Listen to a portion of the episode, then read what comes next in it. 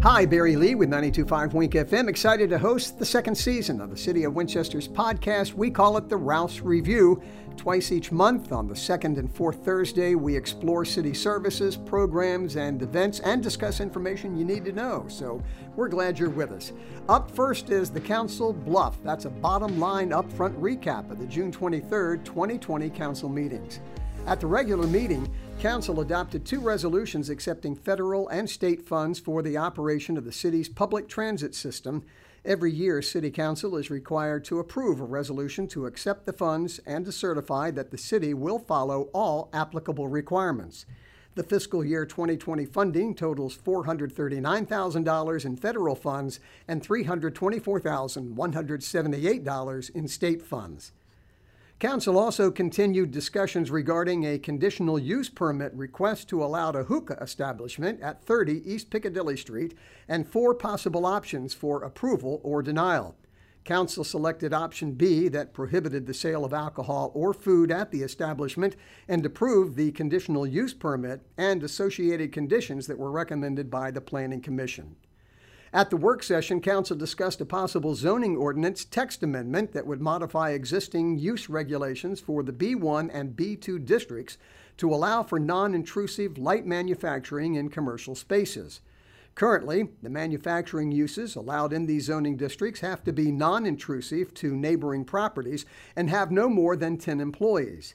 The new regulations would allow specific by right definitions known as artisan manufacturing. Artisan manufacturing keeps the same intent of the old provisions, but instead of regulating based on the number of employees, it uses square footage to constrain the scale of manufacturing in these zoning districts.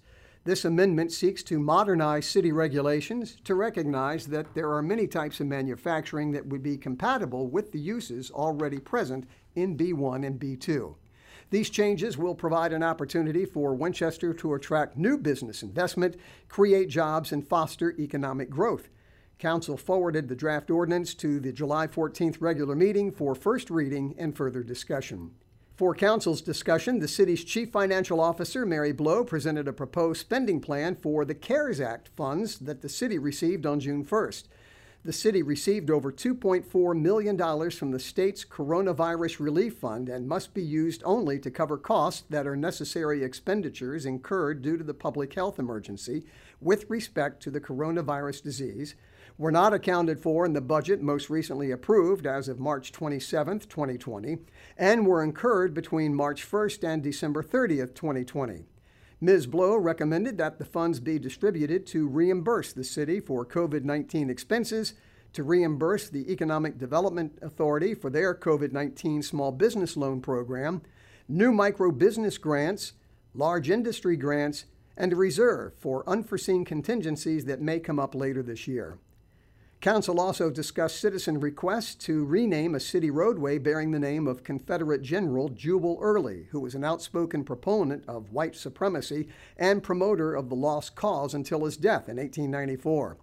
A list of possible names was presented to Council. Some suggested names from community members, recognizing several local and national historical figures, while other names were more general in nature.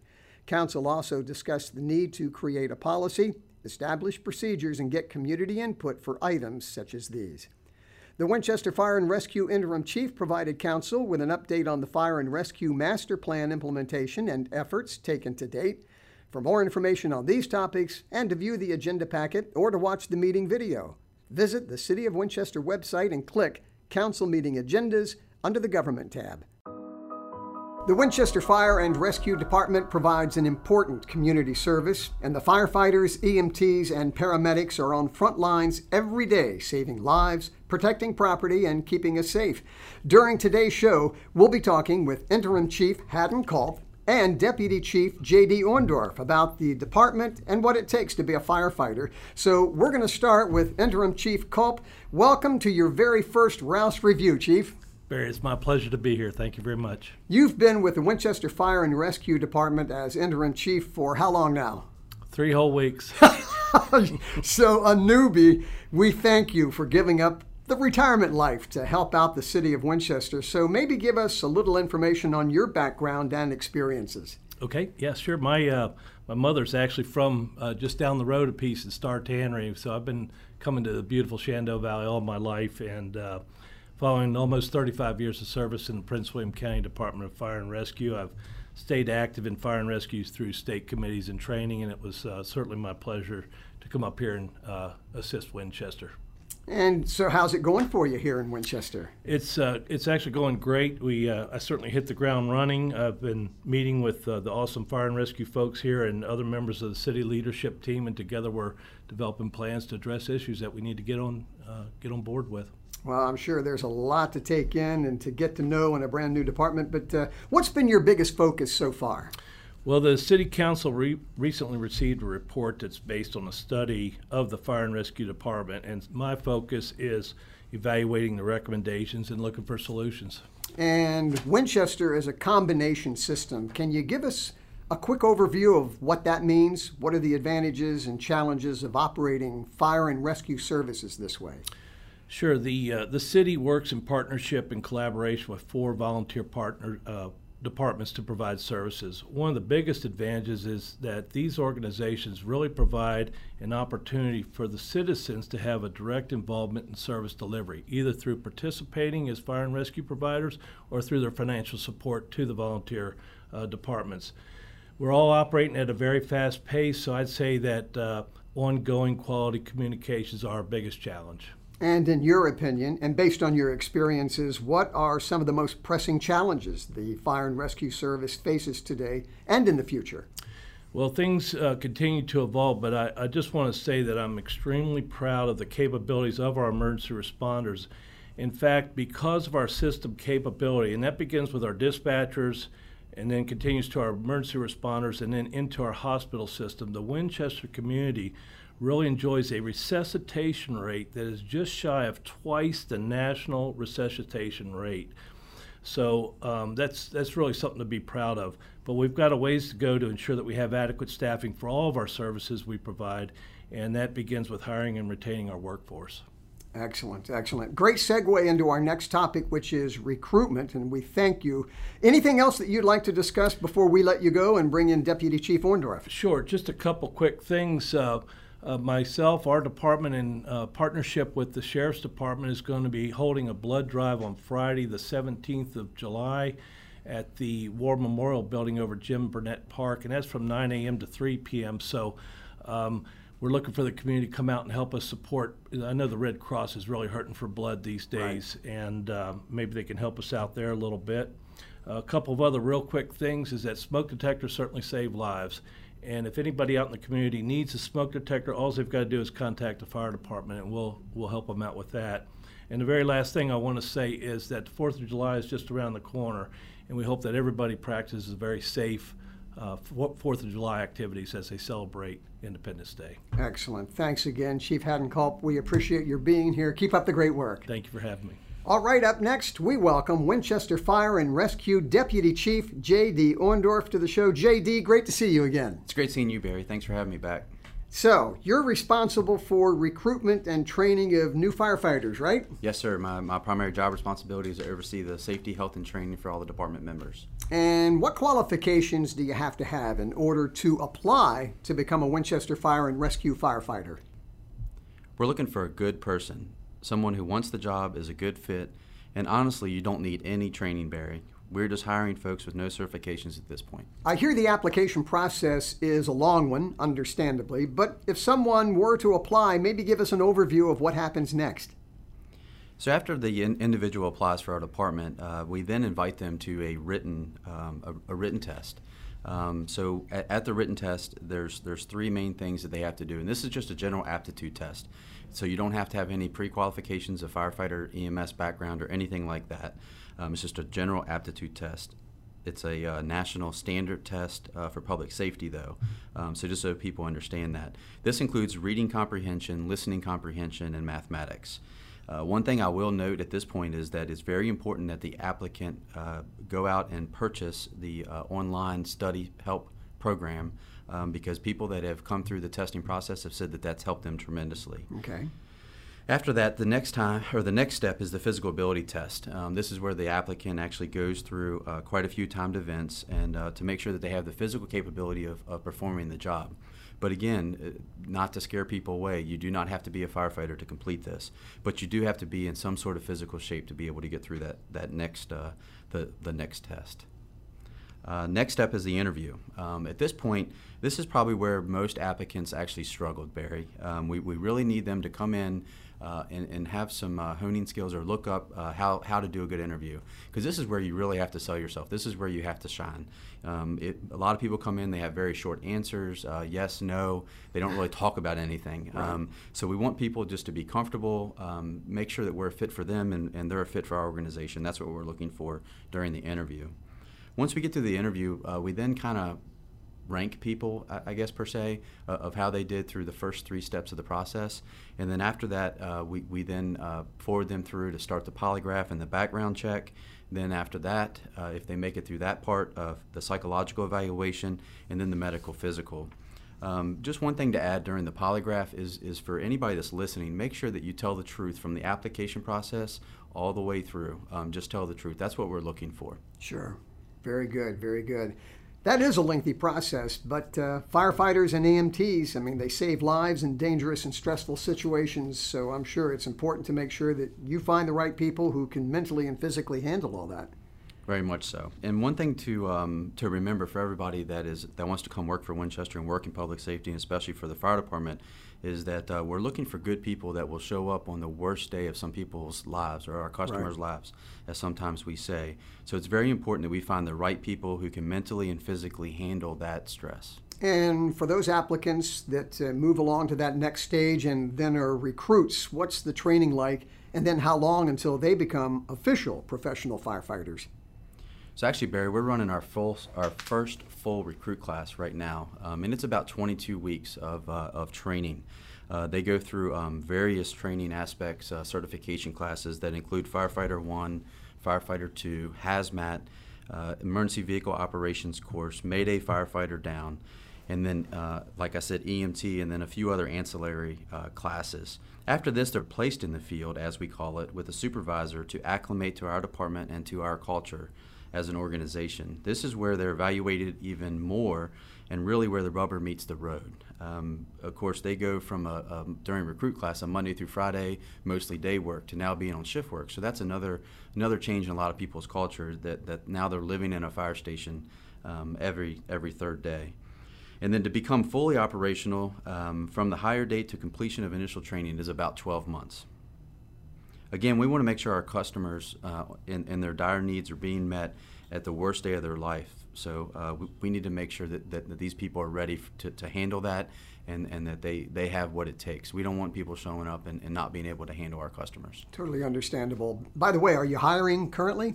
Yes, Barry. We're actually uh, accepting applications uh, for an eligibility list right now.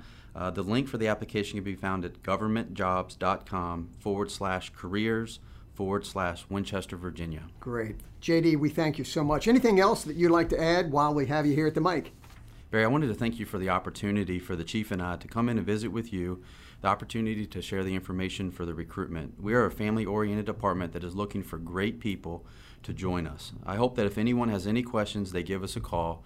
And our profession is not right for everyone. I want people to realize that. However, our profession is one that when you enjoy it, you never actually work a day in your life. Well put, well put. JD, thanks so much for being on the show. Please give our gratitude to the new recruits, to the career personnel, and the volunteers for their commitment to serving others and saving lives. And stay safe. It's our pleasure, Barry, and I'll make sure I pass that message along to everyone. Thank you. Alrighty, up next, it's Winchester 101 with Tim Y, the history guy. Tim, take it away. Hey, this is Tim Y, the history guy, bringing you another episode of Winchester 101. This time we focus on the history of street naming in the city of Winchester. We know that many of the streets in the Old Town area of the city were named by Colonel James Wood back when he, as Winchester's first clerk of the court for Frederick County, created the original 30 lot plat for Winchester in 1744. Lord Fairfax also created a number of streets in Old Town in the late 1750s. Dr. Quarles, in his book The Streets of Winchester, Virginia, The origin and significance of their names provides an explanation for what these original streets were named for.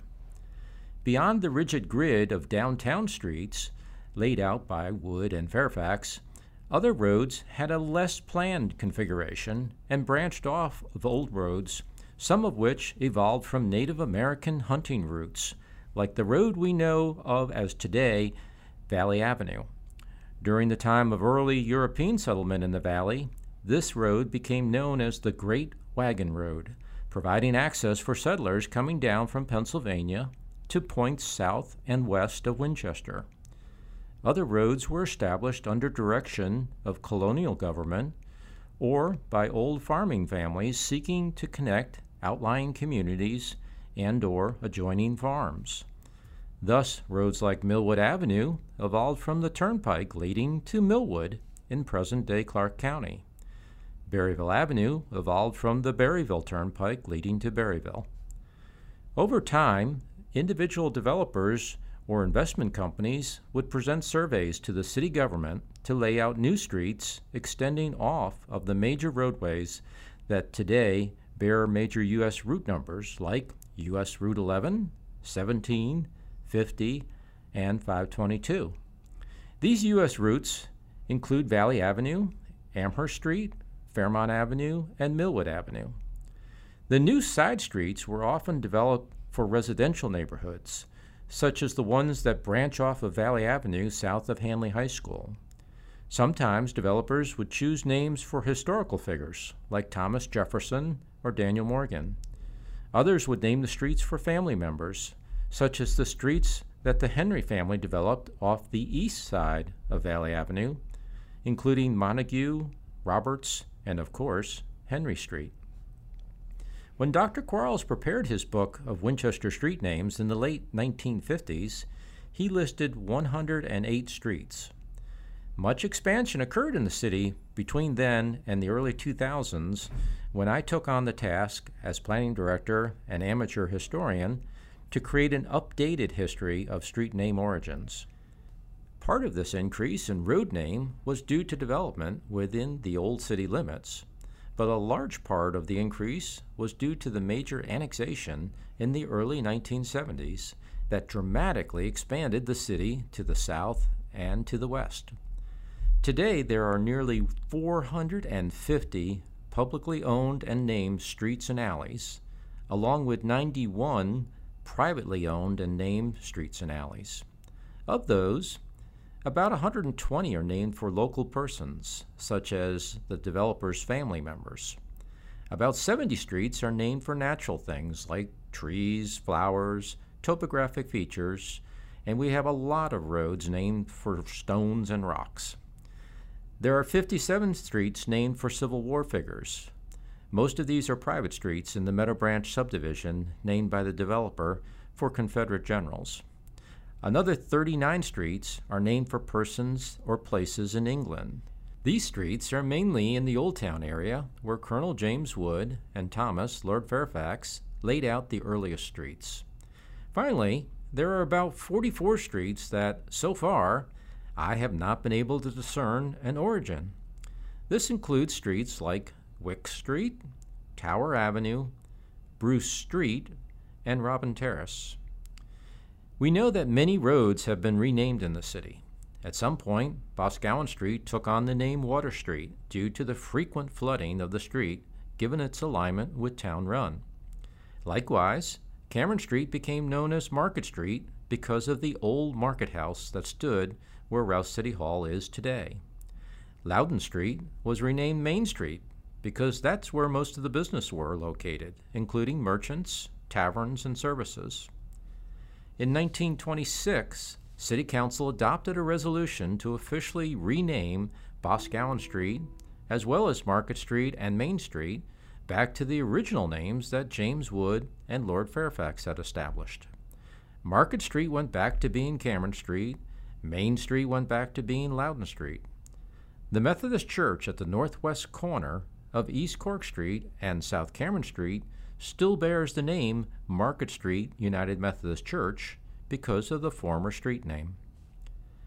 There are about 150 former street names that I have been able to identify from old records, including maps such as those prepared by the Sanborn Insurance Company. While renaming can cause property owners along those streets to have to change their addresses, it is not uncommon for communities to rename streets. Winchester is not an exception to that. There are some streets in Winchester that have been renamed multiple times, including segments of Apple Blossom Drive and Jubilee Drive. Well, that's it for me, Tim Y, the History Guy, until the next episode of Winchester 101. Thank you, Tim. Now it's time for the Now You Know segment where we talk about interesting City of Winchester facts that you may not be aware of or important information that you need to know.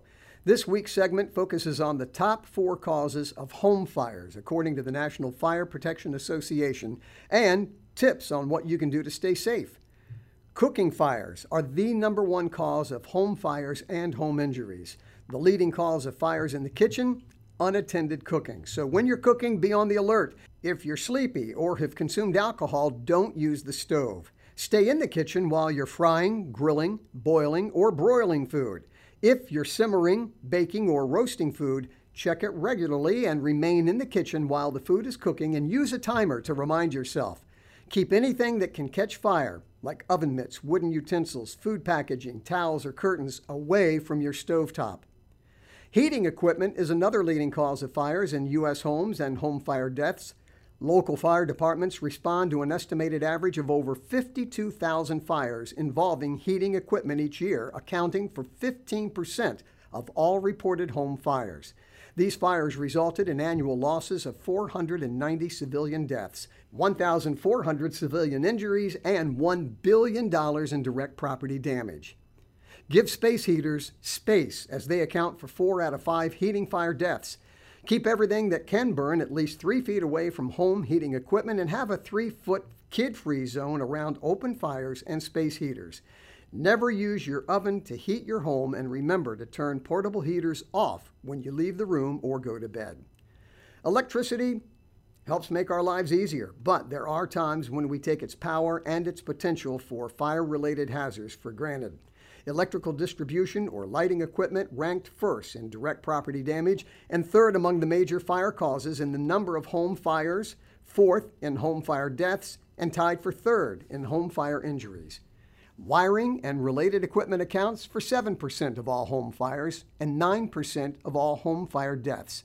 Smoking materials, including cigarettes, pipes, and cigars, cause approximately 5% of reported home fires, 21% of home fire deaths, 10% of home fire injuries, and 6% of the direct property damage each year. And one final tip for all residents Remember to check your smoke detectors at least twice per year. Smoke detectors save lives, and the National Fire Protection Association recommends testing and replacing smoke detector batteries when you change your clocks for daylight savings time. Well, if you didn't know before, now you know.